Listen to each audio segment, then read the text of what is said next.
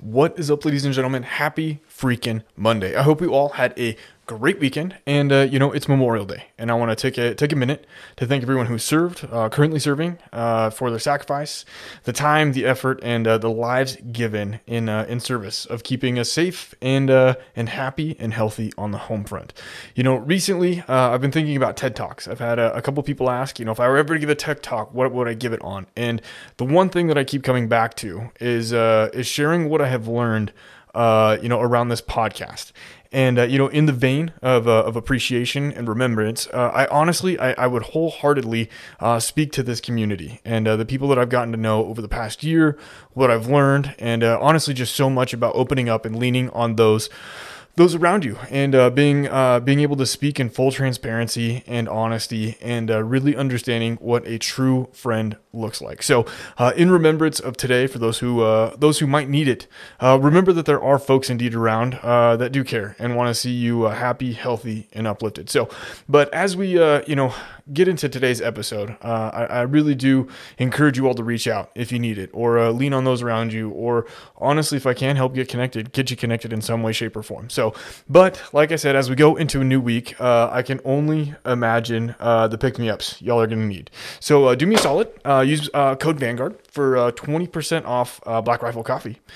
snag some Power Llama or Blackbeard's Delight, maybe even some cold brew because it's it's about camping season. It's getting there. So uh, whatever you're up to, uh, do it with all the caffeine. Be sure to use uh, code Vanguard. Um, but otherwise, without further ado, enough chit chat. Let's roll an awesome episode with Mr. Jared of Ones Ready.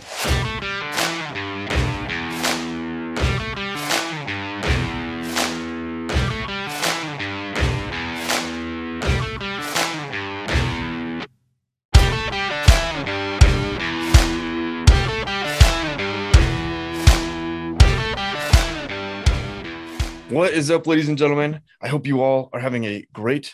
I guess it's Monday, it'll be Monday by the time this thing publishes. But I hope you're having a great Monday morning. Uh, I'm super excited because uh, Mr. Jared and I are recording. Uh, it's early for me. I think you're a couple hours ahead, but it's like 8 a.m. I got my coffee ready to go. I got a, a day full of shooting ahead, so I'm kind of excited to get up and get get ready for it. But I'm excited to chat with you, man. We got kind of connected through Trent, and uh, I'm really excited because I was like, "Hey Trent, I'm fishing for good people to go to go harass. Who who should I go talk to?" And he's like, "Jared and Aaron, Jared and Aaron, right out of the gate." Like, I mean, it was like no delay. But I'm excited, man. Um, you know, maybe not to steal your intro. Uh, do you mind kind of just sharing a little bit about yourself, and uh, we'll, we'll start the conversation off that way? Yeah, man. Well, I've, I've actually got you beat because I'm in the Pacific timeline up up, up in Washington. So, oh, uh, so, so but, it's early, early for yeah. so it's it's well, I'm I'm kind of a, a, morning person or early bird. So like this is normal for me. I've been up for about an hour and a half already. So, um, but still on the first coffee. But anyway, uh, so. so Jared Petrus, uh, most people know me by Peaches. Uh, it's just one of those nicknames that kind of happen to you at selection. Uh, that's supposed to be degrading and all that kind of stuff. Yet it just kind of uh, one of those things where you embrace it and it sticks. Um, I am a Air Force combat controller. I've been doing this for I'm in my 23rd year now. Uh, it started when I was 17. Yeah. Um, went through the two and a half year pipeline, and been doing this ever since. Uh, probably have a couple more years left in me before the Air Force finally says, "Hey, it's time for you to bounce." Which I'm also not trying to make a 30 year airman, if you will. yeah. Um, you know, but yeah, so been doing that. Um, you know, been all around the world. It's been a great time. Wouldn't trade it for anything. Met some amazing people, amazing places, amazing experiences. Um, even the good good, bad, and the ugly of those. So, um, and now we've obviously got our podcast as well, the Ones Ready podcast, and so enjoying doing that on kind of the off time. Yeah, that's awesome. So I'm not very familiar with kind of the combat controller world, so I think part of part of what I'll probably ask is similar to what you do with Ones Ready, but what what I try and do kind of with my podcast is to tell your story, right? So kind of how yeah. you got into the Air Force, you know, why why the Air Force, why combat controller. So if you don't mind, maybe starting going back to the beginning. Did you grow up in a in an Air Force military family? Did you always were you troublemaker and you didn't find a way out? I mean, how did the Air Force come come to be for you? Um, well, I, I, guess I came from a military family. My parents were not military, um, but my grandfather on my mother's side, and then my older cousin, uh, who was older than me, and my uncle on my mother's side was uh, both Marines and Navy. Okay. So there was that aspect. My older cousin was, uh, I think, four years older than me. So it was one of those things where I always looked up to him, and he joined the Marines to be an F 18 pilot. So funny enough, I was like, okay, cool. Like I loved hearing the stories from from ROTC and his cadet training and all that kind of stuff. It's like, well, this sounds awesome, and I don't want to do something where I'm bored because I'm I'm very much a busybody. Probably on the ADHD thing, but uh, like I I just I have to be doing something. Yeah. sitting idle really really bothers me. So um, I was like, well, I want to do something cool. And I was always outdoor, team sports, the, the whole deal. And, and I always liked skydiving and diving. I had never done it, but I was like, yeah, I want to do that kind of stuff. So um, I went to a recruiter and he told me about PJ. And I was like, okay, cool. Yeah, I'll, that sounds great. And it at the time, you know, it was the the trifold pamphlet. That's all they knew, and all it was was PJ. There was no you know, combat control or anything like that. Um, and I kept that pamphlet pristine. I'd always open it, look at it because I was I was guaranteed diving, guaranteed to jump and skydive, guaranteed to ride motorcycles, shoot guns, all that kind of stuff. Um, so everything that I really wanted. And medicine interests me. I'm I'm not big into medicine. Even at the time, I wasn't big into medicine, but I didn't know that combat control even existed. Sure. So, uh, and this was as at the age of I think 15, and then so natural progression, I was like, okay, well, I'll do high school, junior ROTC. I, I lasted two days and I didn't appreciate getting yelled at by people that I'm no kidding in class with. Like, this is because they were just acting like pricks. Sure. Um, just to do it. And so I was like, okay, well, that's it. And then everybody, my whole family and friends were like, okay, well, the military is definitely not for him. um, two years of maturity came in 17, went through, and then that's where I found out that um, there were other things. Uh, I met INDOC at the time. It was uh, INDOC or indoctrination course, and it was just PJs and combat controllers going through it, the selection. And I'm like, well, who are these combat controllers? I've never heard of these guys. Um, and so this is one of those things during a hell week. They, you know, you're going through all these different events, but it, there is some downtime. But the downtime is I'm just keeping you awake, so we got to find things for you to do. Sure. Uh, one of them was sitting through a brief of because they basically said, "Hey, who, you know, who knew about PJs? Who knew about combat controllers before coming in? You know, just to get you know canvas how the recruiting efforts are going. Yeah, and um, and hardly anybody knew what combat control was or had even heard of it, except for the the handful of guys that were had joined to do that. Right. Um, and so basically they gave us a brief showed radio showed um, airfield lighting showed you know cast close air support bombs dropping all that kind of stuff. And they said okay cool. Well this is your one opportunity because we don't usually do this. Who wants to swap jobs from being a pj to a combat controller? And more than half the class said i want to go be a combat controller to include myself. So that was that was the point where i became a combat controller that's funny. All or right. at least went down that path anyway. Yeah, that's cool. So maybe a couple questions thinking about it. So, and I'm I'm going to ask these questions kind of in the vein of again, kind of like we were talking, similar to ones ready. Like if there's a kid out there that's that's thinking about this and like, man, like I don't like the JROTC. I'm getting yelled at by kids with me, yada yada. Right. I mean, you said that you hadn't skydived or really done of any of the adrenaline sports, but knew that you wanted to. Why yep. is that? Like, why? How did you know that that was something that that attracted you? Because I enjoyed anything adrenaline based. Like me and my friends, we'd go out bikes, we'd build the ramps, we'd go down steep hills, uh, skiing, snowboarding. Um, you know, bad enough, we go bridge jumping. You know, where off the highway into a lake yep. you know where where you had to make sure that you were you were between the the the two markers on the bridge so that there was nothing in the water. I sit there and I think about that now, going like, "Holy shit, that was dumb." But um, at the same time, I'm like, "Yeah, we we go bridge jumping. We go, we just go do um, fun things that." And I was like, "Well, this obviously the next progression is going skydiving."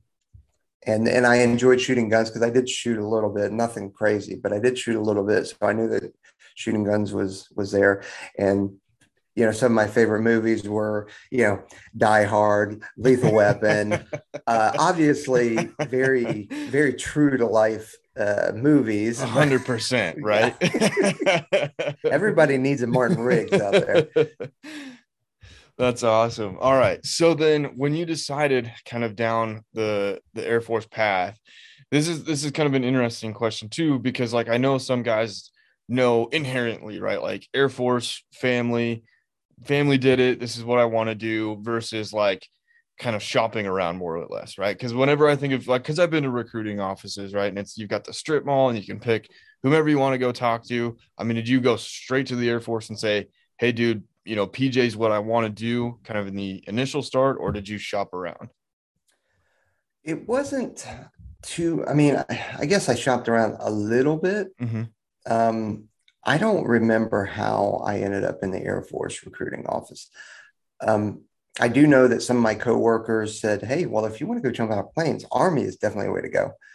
And one of the ladies' wives, or um, yeah, one of the ladies' husbands was uh, a ranger, and so and she's like, he jumps out of planes and he shoots guns. I was like, okay, well, I'll tell you what, just I don't think that's the way I want to go, but uh, I'll go check out the army. And I went to the army recruiter and I basically, he surprisingly, he was actually very honest with me. Um, he did, I mean, obviously he's a salesman, so he is trying to sell me on stuff, but I was like, hey man, I want a guarantee I go to airborne, a guarantee I go to free fall, a guarantee that I go to um, scuba school. Yeah. Because that's what the Air Force provided. If you were going to be a PJ or combat controller, you were guaranteed those things. Mm-hmm. And um, and he's like, look, man, I can I can pretty much guarantee you you'll go to airborne school, but because so much so much of the army automatically goes to airborne school. But he goes, I can't guarantee anything else. He goes, I can make I, we can get you to ranger school, we can get you to airborne, you can be a ranger. If you go to free fall or dive after that, like that's on you. Um, and so I, I wanted a guarantee. And like I said, I don't remember what it was that put me in the Air Force recruiting office because he was actually separated. They don't have the kind of strip mall or back in in 98 99 they didn't have the kind of strip mall things or at least where i was at in columbia south carolina. Yeah. So they weren't right next door to each other. So i had to travel a, a decent distance to get to one of them so i don't remember what put me in that. A lot of things are foggy now after a couple TBIs. That's fair. That's fair. So you make it in, or you choose the Air Force, right? And uh, you start working through the pipeline. You choose combat controller, right? And like I said, I've got no, you know, military law enforcement experience, so this is kind of fun. But going through kind of the whole process of it, what's your what's your mentality and kind of driving force? Are you thinking, hey, I'm doing this for me to be a badass? Hey, I'm working through it? I mean, what kept you, what got you up in the morning and working through all of the training? Because it's a what two year pipeline, I think I heard you say. Yeah, I mean, not and not all of it is uh, a kick in the nuts or anything like that. It more of it is than not, but it's tough because I was 17, right? I, I was severely homesick. I had never really truly been away from home for longer than you know two weeks at a time. Um, I grew up in an amazing family. You know, I my mom and dad were fantastic. My brother fantastic. So, like, it's not like I came from a, a, life of hard knocks or anything like that. We weren't well off or anything, but like I had a solid family foundation. Everybody talked. We didn't have any family drama or anything like that. So, uh, and my my reasoning for getting up and motivation probably changed throughout the pipeline, but for sure it was the for me I, t- I told everybody this is what i'm going to do. This is what i'm going to be. And i did not want to have to go back to them and say hey i quit. Mm-hmm. um, if if i had failed because of I couldn't do enough pull-ups or push-ups or swam fast enough or whatever it was, then I could probably sleep a little better at night with that. But the going back to everybody that I told this is what I'm going to do, and there's nothing that's going to stop me to go, hey, yeah, things got a little hard. I quit. Um, that didn't sit well with me. So, but there, I mean, I'd be lying if I said there weren't some days that because you'll you during that training there are some people that excel like there are some people that you think or you observe and you're like they are so solid in the pool or they are so solid at running or whatever it is like they're never stressed during it which a lot of cases that that is or a lot of times that is the case but when the instructors see that you are kind of coasting through events they recognize that and they will go okay well today I'm going to test you because they want to see how you act when you are pushed. Mm-hmm. And and there were days where I because the pool was always a very strong part for me. I was never the, the strongest because there were some people that were amazing in the pool, yeah. but I was very comfortable in the pool. And there were days that they were like, all right, well, and they don't tell you this. They don't tell you today's your day. You just know. You're like, oh man, I can't, I can't do anything right uh, you know, no matter what, I know I'm doing it right and I can't do anything right. And for whatever reason, they are picking on me. and um, and there were some times where I was like, dude, I I don't know that I'm going to make it out of this, you know. But again, that's the that's the 17, 18 year old mentality talking. That's why when people people come to us and they ask, hey, um, I'm 25 years old do you think I even have a chance or am I way too old? I'm like, dude, you're going to have an easier time than the 17, 18 year old. Yeah, you're a little bit older, but you're still physically in your prime. You'll be able to recover just fine. And, but you have so much life experience and maturity level, and your frontal lobe is fully developed now or almost there, you know, like you will do so much better. Interesting. So, in those, in that kind of instance, right? I'm hearing, at least I think I'm hearing, the what kept you going, right, was really the fear of failure, right? Not wanting to own kind of like, hey, it got tough, I quit, mm-hmm. right? But then also kind of understanding uh, how you function under pressure. Yeah, because the if you equate it, and we and we always would re- equate it, and the instructors did a good job of that about this too, because a lot of times when you're in the suck, you don't you're like, okay, well, well, why do I need buddy breathing? You know, and are, are you familiar with what buddy breathing is? Uh, no. Okay, so buddy breathing is um, where you have you and a buddy, like you're you're linked up, you know, Arnold, Arnold in uh, in Predator, you know, Dillon, you son of a bitch, like you're linked up like that, and you you're sharing a snorkel. You have one snorkel between the two of you, and you're going back and forth, you know, one or two breaths, one or two breaths, and you just continue going back and forth and then you have one or two instructors that actually are providing harassment for you. Now, some of that is a lot of splashing, some of that is no kidding, capping the snorkel to, to taking breaths. So you go to to get a breath and you got nothing. Yeah. Like, you know, so there's a couple different training um, or mentalities in that that equate to operational and training environments actually. Um, but it's it's harassment and it freaks people out because you expect to get a breath and you don't get it. So now it goes off to your buddy. You don't, you come here and you, I think, I can't remember how many breaths. I think the max breaths they could take were 2 mm-hmm. So like again, and you're, you're panicking, you're getting rolled. They like they gator roll you and, and you're in water everywhere in your mouth and everything like that. And that translates to a couple different things operationally. One is when you're scuba diving, or whether it's a closed circuit or an open circuit, sometimes you will run out of air, or maybe you you have something that's fouled and a hose or regulated and working, and you need to be able to breathe and you can't necessarily come to the surface or you're in a spot where you're inside a, a structure or a sunken vessel and you can't just come up to the surface.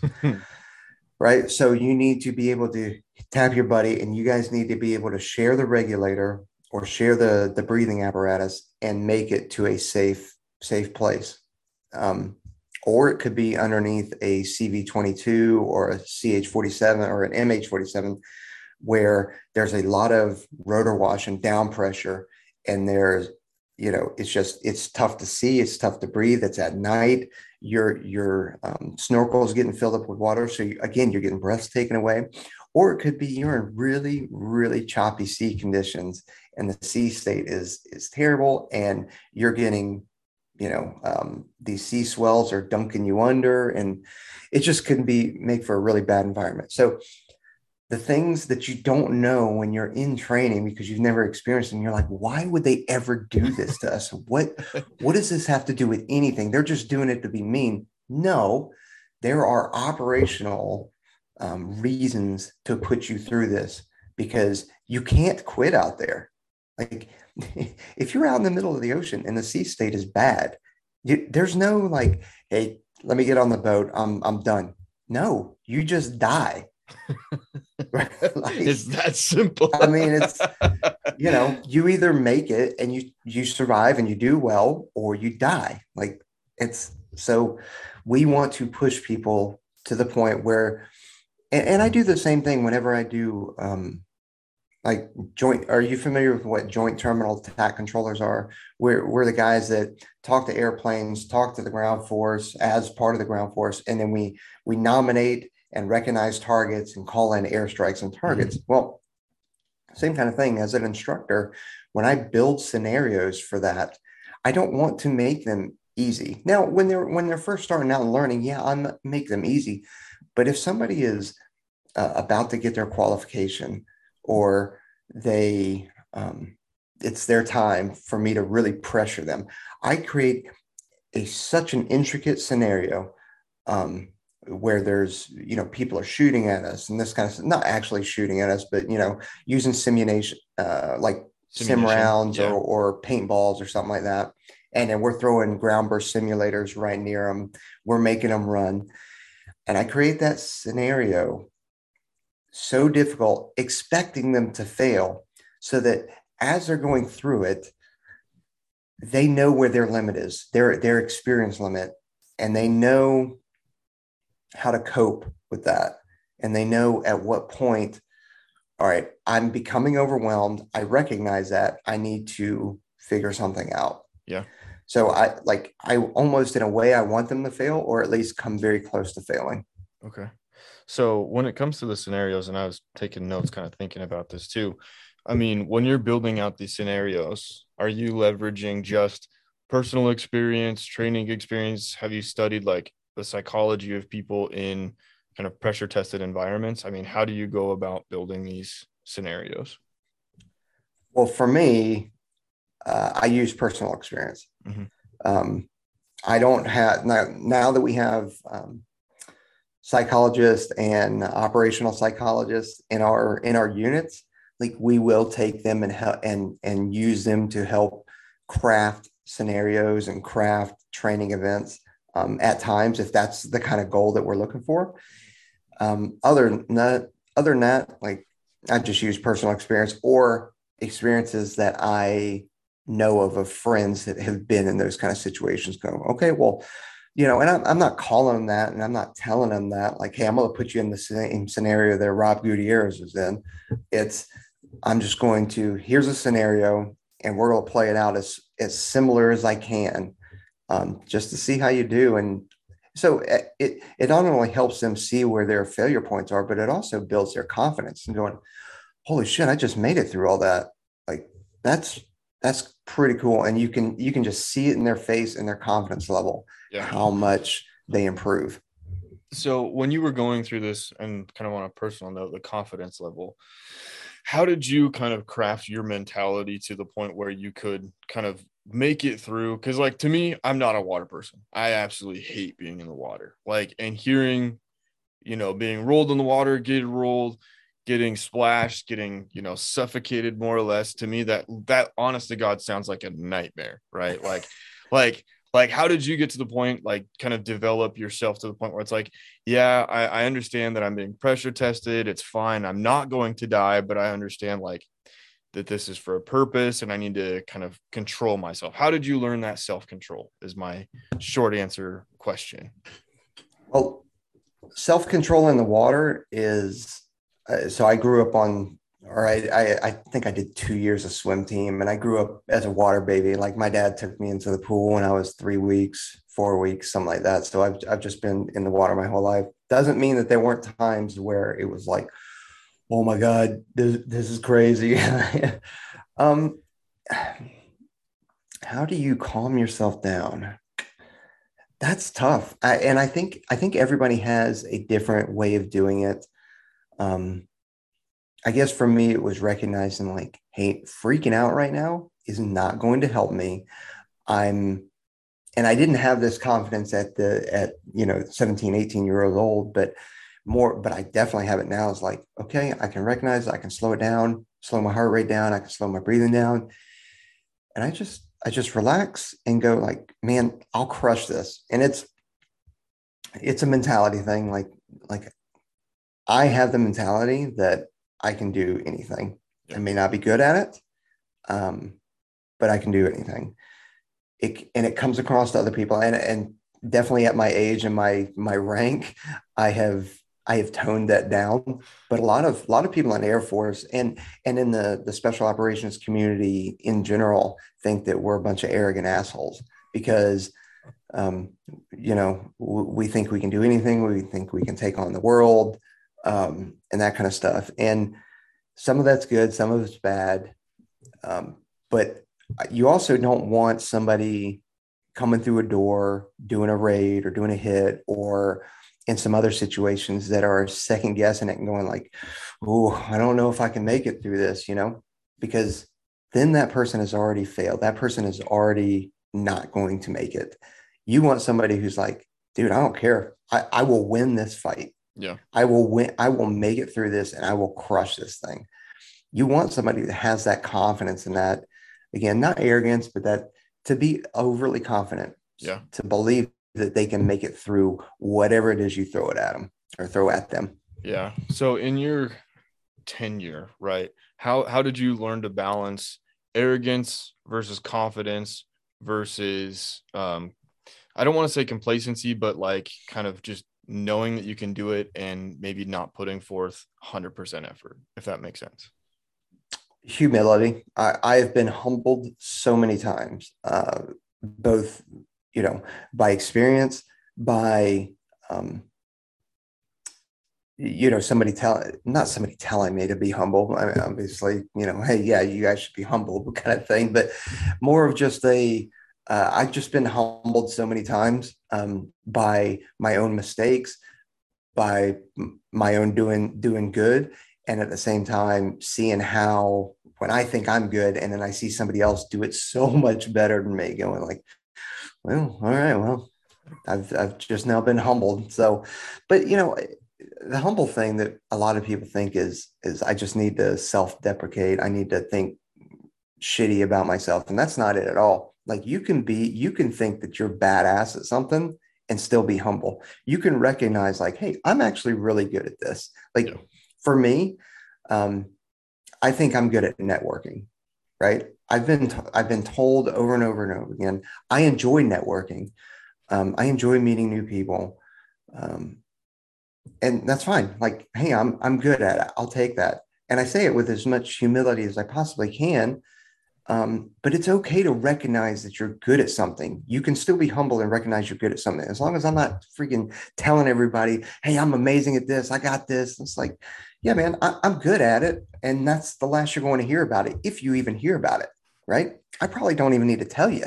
Yeah. You know, not not you, but, and you know, and I realize I, I, yeah. yeah, I acknowledge, I acknowledge that I just said that on a podcast with thousands of people listening. So like I got it. But um, but I just wanted to use that as an example. Like you'll never hear me say that. Like in person anyway. Yeah, yeah. That's fair. That's fair. So, like I was telling you, Kenny, when we first started, I'm not I'm not very familiar with what combat controllers do. And I probably should have asked this a little bit kind of leading into the training. What exactly do you guys do? So we are the the special operations land component for the Air Force. Okay. Is essentially what we are. So if you if you just like the Navy SEALs are the the special war or the special uh, operations force for the Navy, mm-hmm. we are that for the Air Force. Um, we we belong to the Air Force, but we also fall under Special Operations Command. So it's it's kind of a weird um, and man to to to describe the the uh, and I'm trying not to use acronyms here to de- to describe the command relationship between Air Force, Air Force Special Operations Command, Special Operations Command, and then all the other ones would be very confusing. Like you almost need a, a diagram, like a visual diagram. but so like it's almost like our our mom is Air Force. Okay. Our dad is Special Operations Command. Like the Air Force pays us, gives us everything that we need uh, in terms of like, you know, your, yeah, yeah, your basic necessities and assignments and um, all that kind of stuff. And then SOCOM or dad is the one that tells us like, hey, you guys go do this, you guys go do this, do this. Now that that doesn't mean that there aren't things that the Air Force tells us that there are, or tells us or asks us to go do because mm-hmm. they they do, but um, we we primarily fall under Special Operations Command, and we dive in on those tasks and requirements that SOCOM uh, needs. And then you have your Air Force Special Operations Command that falls under. It's one of the subcomponents to Special Operations Command, okay. and that's the same as Nav- Naval Special Warfare. Um, Army Special Forces, Rangers, and you know Marine Special Operations. Got it. Okay. Okay. So the land component, then you guys are not flying, more of the, um, I guess, insert, killer capture, um, calling airstrikes, I guess. Well, a little so bit you, of all you, of it. Yeah. So there's three, at least right now, and I'm, I'm speaking for right now because we are constantly evolving. Like what special tactics was the air force special tactics was two two years ago mm-hmm. isn't what it is today. Okay. And it like we seem to be in a, a constant evolution and it's usually about every two years. Um, and it's not sometimes it's not or sometimes it is major changes sometimes it's just slight. And, and that's not just us that's that's every special operations component. But um, so we have three primary mission sets that we go off of. We have global access, we have precision strike, and then we have personnel recovery. Each special tactics unit is comprised of a couple of different Air Force specialty codes or jobs. Like you have your combat controllers, you have your pararescue men, you have your special reconnaissance airmen, and you'll have your TACP airmen or your tactical air control party. Right. So each one of those has a role in global access, precision strike, and personnel recovery. So, global access, uh, you can think about landing planes on dirt strips or on highways. And like we landed uh, A-10s in Estonia on a highway. We land C-130s and C-17s on dirt strips out in the middle of nowhere. Um, you know, we we sent guys into Haiti and Puerto Rico to help clear out that airport and start bringing in medical supplies and stuff like that. So we do that in a humanitarian aspect, mm. and we do that in a in a combat or in an operational um, aspect. Uh, global access also, you know, includes drop zone surveys, HLZ surveys, um, full spectrum surveys. Like it, it's funny because global access is is very much a a nebulous kind of term because sure. it can mean there are so many different things or routes that it could go. Uh, then the precision strike is just like you would you would think it's um, precision strike or precision fires onto targets, uh, whether it's lethal or non-lethal or kinetic or non-kinetic, and it's generally calling an airstrikes. That's that's what everybody kind of equates it to. But there are other aspects that are are more on the classified side that would uh, fall into that realm. Okay. And then and then we have personnel recovery. So we, you know, it's primarily a PJ mission, but combat controllers and, and SR and TACPs have um, they have roles in that as well. But personnel recovery is, you know, rescuing people, whether that's search and rescue, whether it's confined space, swift water rescue, anything like that, you know, providing uh, any kind of aid and that kind of stuff, getting people out. Uh, like we have uh, one of the guard units has Callie, the the SAR pup. She's mm-hmm. on uh, she's on Instagram. She's you know she's always out there. She was up in what was that Tennessee where the tornadoes were uh, a couple of uh, months ago, something like that. I think it was Tennessee. I don't remember. Kentucky. I know there were some in Texas just a couple weeks ago. Yeah. yeah. So so they deploy her out there all the time because she or to to those kind of events because she's really good at going and finding people and the amount of of square footage or the the amount of city blocks that she can cover would take a team of people like weeks to do. And she can just so that falls into the line of personnel recovery. Mm. and there's a lot of aspects of that. So we kind of bend our capabilities into those three and then we go go from there. Okay. And i imagine this is what you guys talk a lot about in Ones Ready right? You focus a lot on these types of questions? Yeah uh, so it, it's a mixture like we've done a couple deep dive series to try and get that information out there because mm-hmm. it it can be difficult when you and and you saw me kind of struggle with it on this is like hey what is what is global access? Well man there's so much to it. Depends on the day. Right. So like when we did those episodes you know we actually had we we spent like a week writing out like oh yeah we do this too. Oh yeah there's this is part of it. You know so when it's just coming off the top of your head you're like well okay well we do this we do that. Uh anything else? No that sounds good. Um but it's uh yeah for the for the Ones Ready podcast the intent was to there was so much information out there. Like there's there really is. If you if you go look for pj combat controller sr and, and so on there's so much information out there and a lot of it doesn't get updated. So there's a lot of old information you know from websites or blog posts something like that. Somebody will read it and not look at the date and it's 10 years old. Um, so things change. So we said, okay, well, we want to get provide relevant and correct data out there, you know, for people that want to come do AFSPEC or Air Force Special Warfare. So that's that's the whole premise of it. And then it's it's kind of evolved and it's it's still that. Um, that way, when there's changes, like we we do a, an episode immediately, and we'll we'll put the new information out there. Um, some of it's leadership, some of it's mentorship, some of it's just getting kick-ass people on to talk, you know. Um, and then the other part about it is that since we're all active duty still, um, we're not necessarily walking a line, but we're we want to be respectful of our teammates. Like so, some of the people at the the 330th Recruiting Squadron are controllers, PJs, SR, TACPs that are my friends, and if I were to put out bad information or if I were to put out information that I'm privy to before they want it released, like I've got to be, or we have got to be cognizant of that and respectful of that. So a lot of times there's information that we know that we we know it's going to go live, but we just out of respect, we're not saying anything about it right. because I'm not trying to dime out my teammates, you know? Yeah, that's fair. Okay.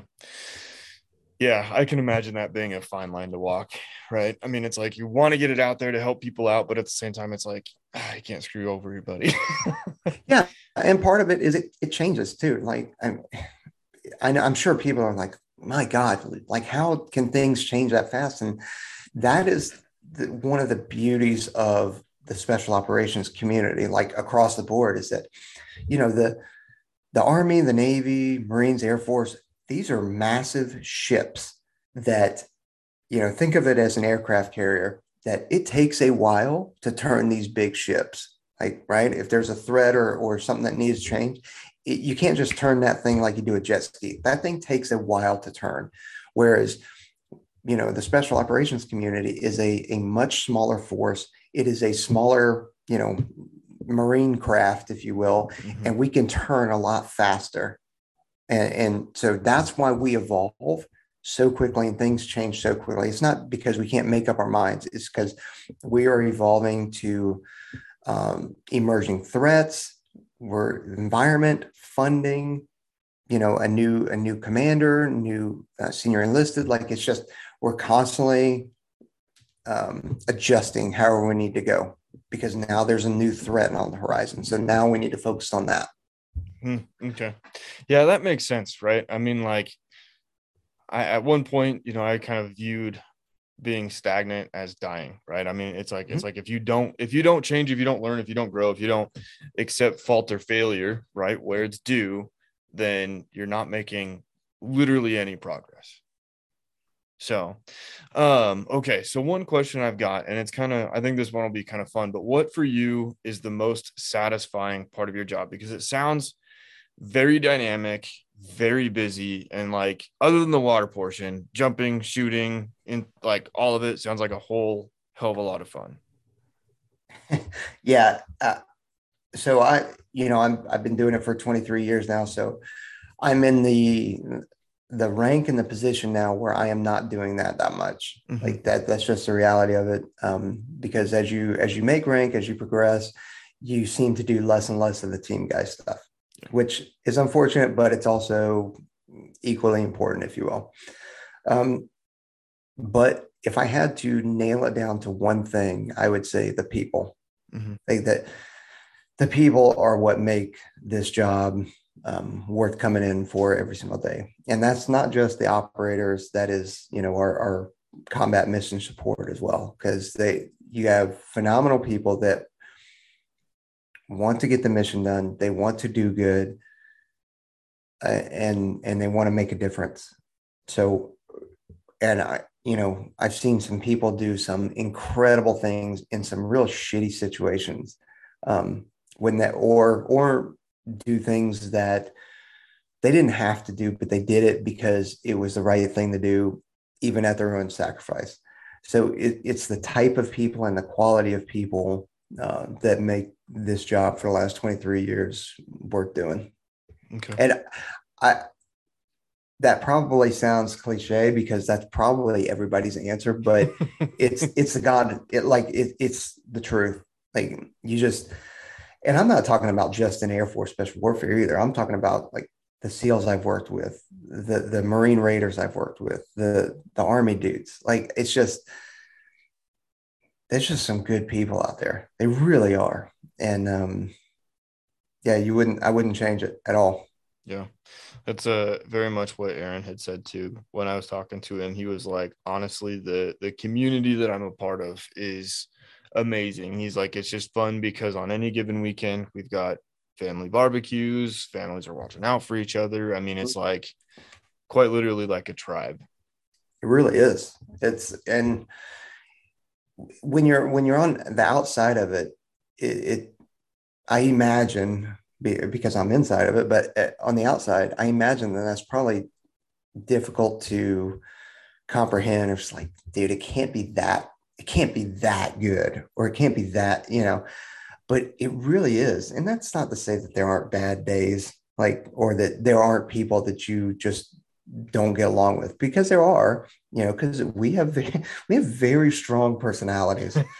um, you know, like, I don't, and I don't know how much Aaron dove into it, but like, you know, Aaron's got a very strong personality. Him and I are, are very different, but yet we're really good friends you know same with trent. You know you you have three different personalities on there that are that are all very different yet similar. Mm-hmm. and that and okay so now you start throwing in an entire team and now there's a bunch of different personalities like that are all very strong all very like hey i'm, I'm ready to get after it. So it's it's a fun place to be in. Um, and again, wouldn't change it. yeah. How long did it take for you to kind of get used to that? Right. Cause like I'm used to working in, in teams like, you know, at work, obviously not in the same kind of dynamic world. Right. So it's easy for me to like have very short, kind of brief interactions, but having like, I guess, life, I'm going to say life threatening interactions, right, with folks. How long did it take for you to get comfortable and familiar with like working with strong, probably intense aggressive personalities um well most i mean most of us aren't aggressive mm-hmm. um mo- most of us want to get after it it's like oh we're doing this yeah let's go hell yeah. yeah. you know most of us aren't aggressive like going out and looking for a fight or anything like that that's sure. not but Um, it's it's weird because there's almost an inherent trust and friendship that goes that's automatic. Um, mm-hmm. And I think it goes from having shared experiences because the one thing that we all have in common is the pipeline that we went through. Yeah. We all went through selection. We all went through, um, you know, Combat Control School, Parrot, PJ Schoolhouse, or you know stuff like that. So we all know what each other went through. So there's an automatic credibility that's there. Sure. Like, hey, I know you went through this. So did I. Like, there's, it's just, it's almost like the the base level of credibility is is just higher than some some rando I would meet off the street. Yeah. And I think that's one of the good things about the community, and that and that goes across the board um, with the entire SOF enterprise, right? But that's um, I don't know at what point I got used to it. I don't even know that I needed to get used to it. I really I really can't think of a, a time. I just know that every time I show up to a unit, um, even when I was a young when I was a young dude, and and nobody knew who you were, I was just automatically accepted in mm-hmm. because it was really good. Um, so now that doesn't mean that when we go support a SEAL team or an ODA or something like that, like we're still the outsider. We're still the Air Force guy. Okay, yeah, we got an Air Force guy attached to us. If so, we still have to earn our keep there, and we also still have to earn the credibility and the respect there. Um, because even if that that team has had a, a combat controller with it and who have done really great, I'm now a new guy showing up. Yeah. And now it's like, hey, who's this? Who's this nerd? I know that you're, I know that what you're supposed to be doing. Let's see how good you actually are. Let's see if you come out to the range shooting with us. Let's see if you just sit on your ass playing Call of Duty, or are you going to train your ass off with the rest of us? So it's part of that team integration, that kind of butt sniffing. And then once you are able to show them like, hey, yeah, I'm a, I'm a valuable member of this team, then you're you're brought into the fold. Yeah.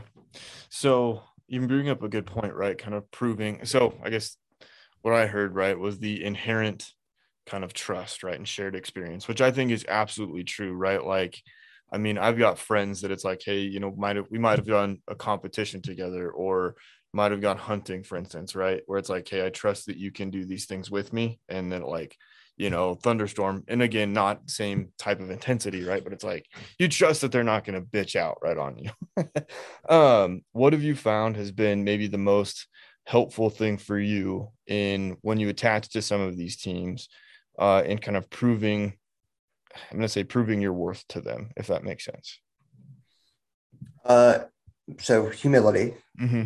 Going in there not talking about shit just kind of hey i'm gonna i'm gonna do my thing i'm gonna be myself but at the same time i'm not going to um i'm just gonna kind of slowly integrate into the team um, anytime they're out shooting training if there's work to be done now like that's huge because out on a on a forward operating base, you know, you're you're kind of out there as a team. Maybe you have a maybe there's 50 people on the fob, maybe, right? And there's work that needs to be done. There's sandbags that need to be filled and fortification projects and that kind of stuff. You're not just sitting in your room, like you're not going like, hey, that ain't me. I don't do that. That's bullshit. You're you're putting in work where work needs to be done. Mm-hmm. Um, so not thinking that you're above any task or any person. You just go out there, you see work, you see a trash can that needs to be emptied, you empty it. Like it's a lot of time doing the menial tasks that can gain you a lot of credibility. Yeah. Okay. That's been my experience. And that and that's what it would be for me if I got a new guy that shows up to the unit, right?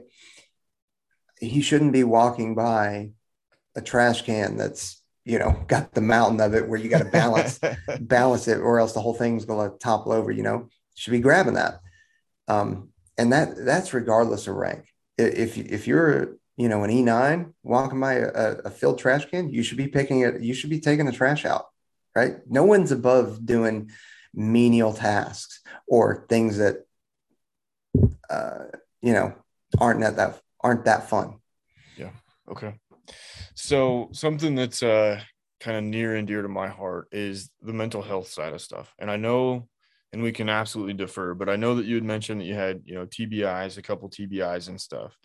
How have you managed kind of your experience, you know, civilian life or not civilian life because you're still active duty, but like normal person, day to day life, you know, stacked up with everything that you've experienced? And that's that's a very loaded, open ended question. But you know, I've talked to a lot of guys about stuff like this, you know, and, and it's my own OCD, right? So it's like this is something that's always interesting for me to kind of talk about.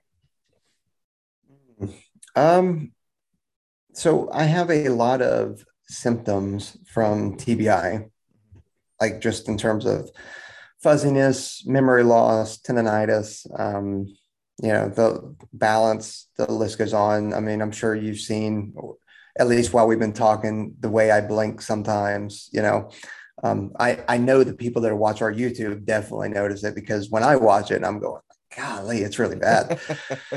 um, but in terms of like PTSD or anything like that, like I, I, don't have, or at least I don't think I have any of that. I could be wrong. I mean, I'm not, I'm not a clinical, like I don't wake up in, in, you know, cold sweats or anything like that. And I don't have, you know, I've, I've experienced some bad things, but I don't dwell on them. I recognize them, and if I need to think about them, I'll think about them, reflect on them. But other than that, like I'm not, I'm not sweating them, kind yeah. of thing. Okay. Um, maybe that's because I'm comfortable in the way that I perform during their situation. There is one situation that uh, that I think I could have done better, and it's it's one of those um, survivor survivor guilt uh, that I have. Just because I'm like, you know, now that I've gotten older, and now that I can reflect and remember the situation, I'm like, man, I should have done this. I should have done this. Maybe I could have saved those kids, that kind of thing. Um, but other than that, I don't think I have anything crazy like PTSD related. Um, I like, like, I said, I could be wrong though. I'm not a psychologist. yeah.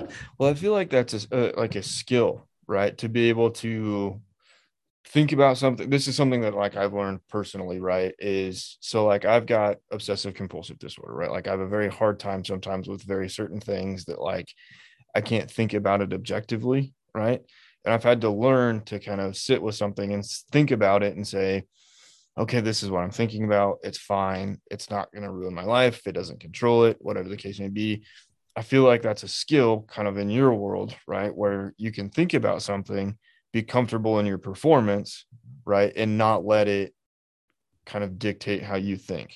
Is that something that you developed over time, kind of got help with, or just kind of inherently knew how to do? Man, that's that is so tough because I don't actually know the right answer to that. I don't know if that's something that I am predisposed to or if that's a learned behavior because like uh, like your OCD is is probably rooted a lot in anxiety, right? 100%. Yeah. So, you know, I think it would be inaccurate and incomplete um, bullshit if I said I didn't have anxiety. Like, I think I, I would say, like, from my perspective, I don't have anxiety at all. Like, not not a single ounce of it. Which, again, is probably inaccurate from a from a psychologist point of view because like everybody at some point would have some kind of level of anxiety but like if i can't help the situation why am i worried about it yeah like i need to let it play out right if if there is something that i can do to lessen the blow or to to avert the situation like that all right that's within my control and i can i can figure that out i can do something about it if i can't do anything about it, why am I worried about it? Right. Um, I mean, it's just, I, like I said, I don't, I don't know the right answer, whether it was, if I've just always been that I, I, I'd like to think that I've always been this way. I'm sure as a, as a teenager, I had some anxiety, you know, you know, oh, my girlfriend broke up with me kind of thing. And, and, you know, well, I'll never, I'll never get another girlfriend. Oh God, you know, something like that. But I just, I definitely think the pipeline uh, helped with that. Yeah. I, I, really do help manage, help to recognize a, a, very stressful situation and go, okay, you made it through that. That wasn't that bad. That kind of whole hindsight type, type deal. Um, but again, it's probably a mixture of pre predisposition and learned behavior yeah. on my part. I definitely think you're one of the lucky ones. I mean, if I if I was predisposed to that, life would have been a whole hell of a lot easier. but I mean, but the great thing is that there are there are tools and tricks, and I, I don't mean just like therapy. Like there are tools and tricks out there to help manage and mitigate anxiety, mm-hmm. whether it's anxiety uh, rooted in OCD or, or whatever, right? I mean, just training and working out uh, will do so much for people's mental health and anxiety because now there's there's a, a place for that that energy to an outlet for it to go versus if you don't work out and, and i know uh, and working out is not the cure all for everything but you're not going to get cured from anxiety yeah. for the for the folks out there like that is with you for life. And but you need to figure out a way to not let it cripple you. You need to f- figure out a way to manage it and mitigate it. And we found that working out and training is a great outlet for that and will help you. So if if you're at a if you're at a level of uh, we'll just call it 100% uh, you know level 100 for anxiety right? But working out can get you to 75 level 75 mm-hmm. you just you just took a quarter of that away. You you probably feel like like a million bucks if you can just take 25% of that anxiety away. Yeah. And just by going running three times a week or finding something that that's an outlet it, you know it goes it goes to the folks that we we talk to on on our podcast and they're like hey i, I made you know I'm, I'm stuck i'm at a plateau and i've only i've only gained you know five seconds off my runtime this week. And it's like well in a month you know in four weeks that's 20 seconds off. You know 1% improvement every month over six months is 6% like and and you can keep doing that. And eventually you'll get to where you need to be. It, we're, we're in very much in a society where things have to happen immediately. Yeah and and sometimes the goodness takes a it's a slow burn you know it's a marathon. It takes a while to get there. Yeah. Again not rooted in science at all just me. No it's fair it's fair because like I, I can relate to a lot of that right? Like i know for me right that like I do the therapy and I've got prescriptions, right? Those things do help kind of keep me even keel, but that's like only part of the solution, right? And then the rest of it, I, have learned over the years, right? To your point, working out for me is a great way to kind of focus on a very specific thing, right? That helps build confidence, right? Because that's one thing, right, that I think helps is is working out and eating healthy, right? One, you're getting the right nutrients and exercise that your body needs, but also kind of on the mental aspect, it's like, hey, I'm performing an act, I'm doing something that I couldn't do yesterday, or doing something that is helping me that 1% next month that I can look back and be like, or or you look at guys at the gym that are coming for the first time and you're like, I was that guy, you know, six years ago. Like, good on him for being here. Now I'm mm-hmm. here, right? It's it's that it's that kind of internal reflection, right? So oh yeah, and sleep too. Sleep is huge, and it's overlooked. Like people people will stay up till 11, 11 o'clock midnight, and then wake up, you know, at six, and it's like, dude, you're not doing yourself any favors. I tr- like really if it if it weren't for um, you know family and all that kind of stuff and trying to spend time with my wife like i'd probably be in bed at 8 8 30 just just to get sleep like you know what i mean? Yeah. Um and even now like me and me and my wife we we try to be in bed by like 9 30 yeah. Yeah. That's fair. you know? like that's just the reality. Now can we have an excursion and go out and dinner and go party and stuff sure we can. But um we both really appreciate being being in our bed too being at 9 but uh maybe my my last question is there i guess is there anything that we didn't talk about that you're like man this is this is near and dear to my heart that i'd like to share that i don't get asked asked a whole lot oh man. Uh, super open-ended that's very open-ended and I wasn't expecting it so i don't have anything yes. um i don't have anything i threw you for a loop. Nailed yeah. it that was the goal. Okay. Um I guess t- take care of people. really. Like take care of people in your uh, span of care span of control right? It's obviously your your family your friends people you work with take care of people. We we've gotten into a, a point where um we kind of write people off if we don't like their point of view. Yeah. and it's unfortunate because they don't have that point of view because they're being malicious. Most of the time they have that point of view either either because they're misinformed or because they have a life experience that has helped shape the way that they're thinking and that so putting ourselves in their shoes like that's huge these days that we, that nobody's I say nobody's doing, but we aren't doing as often. We just assume that somebody doesn't agree with us, so they must have malicious intent. They're an idiot. We dehumanize them, which is all bullshit. We mm-hmm. shouldn't be dehumanizing people, and we should also consider that they have this point of view or this opinion because of a life spirit experience that they had growing up that they had. I, I, you know, we have a lot of, of folks in my community that came from shitty home situations, right? Um, whether it was abusive fathers or alcoholic mothers or, or whatever, right?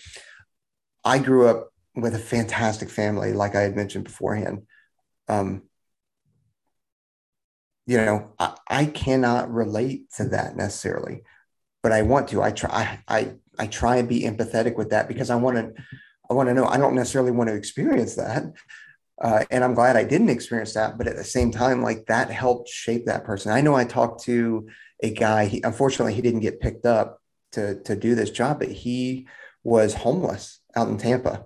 Yeah. Like, and and he took him, you know, and he's a 17 year old. He was living under a bridge in Tampa, and he took himself to the recruiter and was like, "I've got to do something with my life. I don't want to end up being homeless forever." He took himself to the recruiter. He joined up. He trained his ass off. Being homeless, he trained his ass off. You know, you know, would earn money, got got a gym membership, and then joined the Air Force and completely changed the trajectory of his life. Yeah. Like I love that. That's awesome. So, but now his supervisors or now his uh, wherever he's working, I think he's working in the medical career field. Like he may or may not tell them his his uh, his story, you know. But imagine the perspective that he has that would be so different to mine, Yeah. you know. But we've got to respect that, and we have to understand that any opinions that he may have are rooted in his life experiences.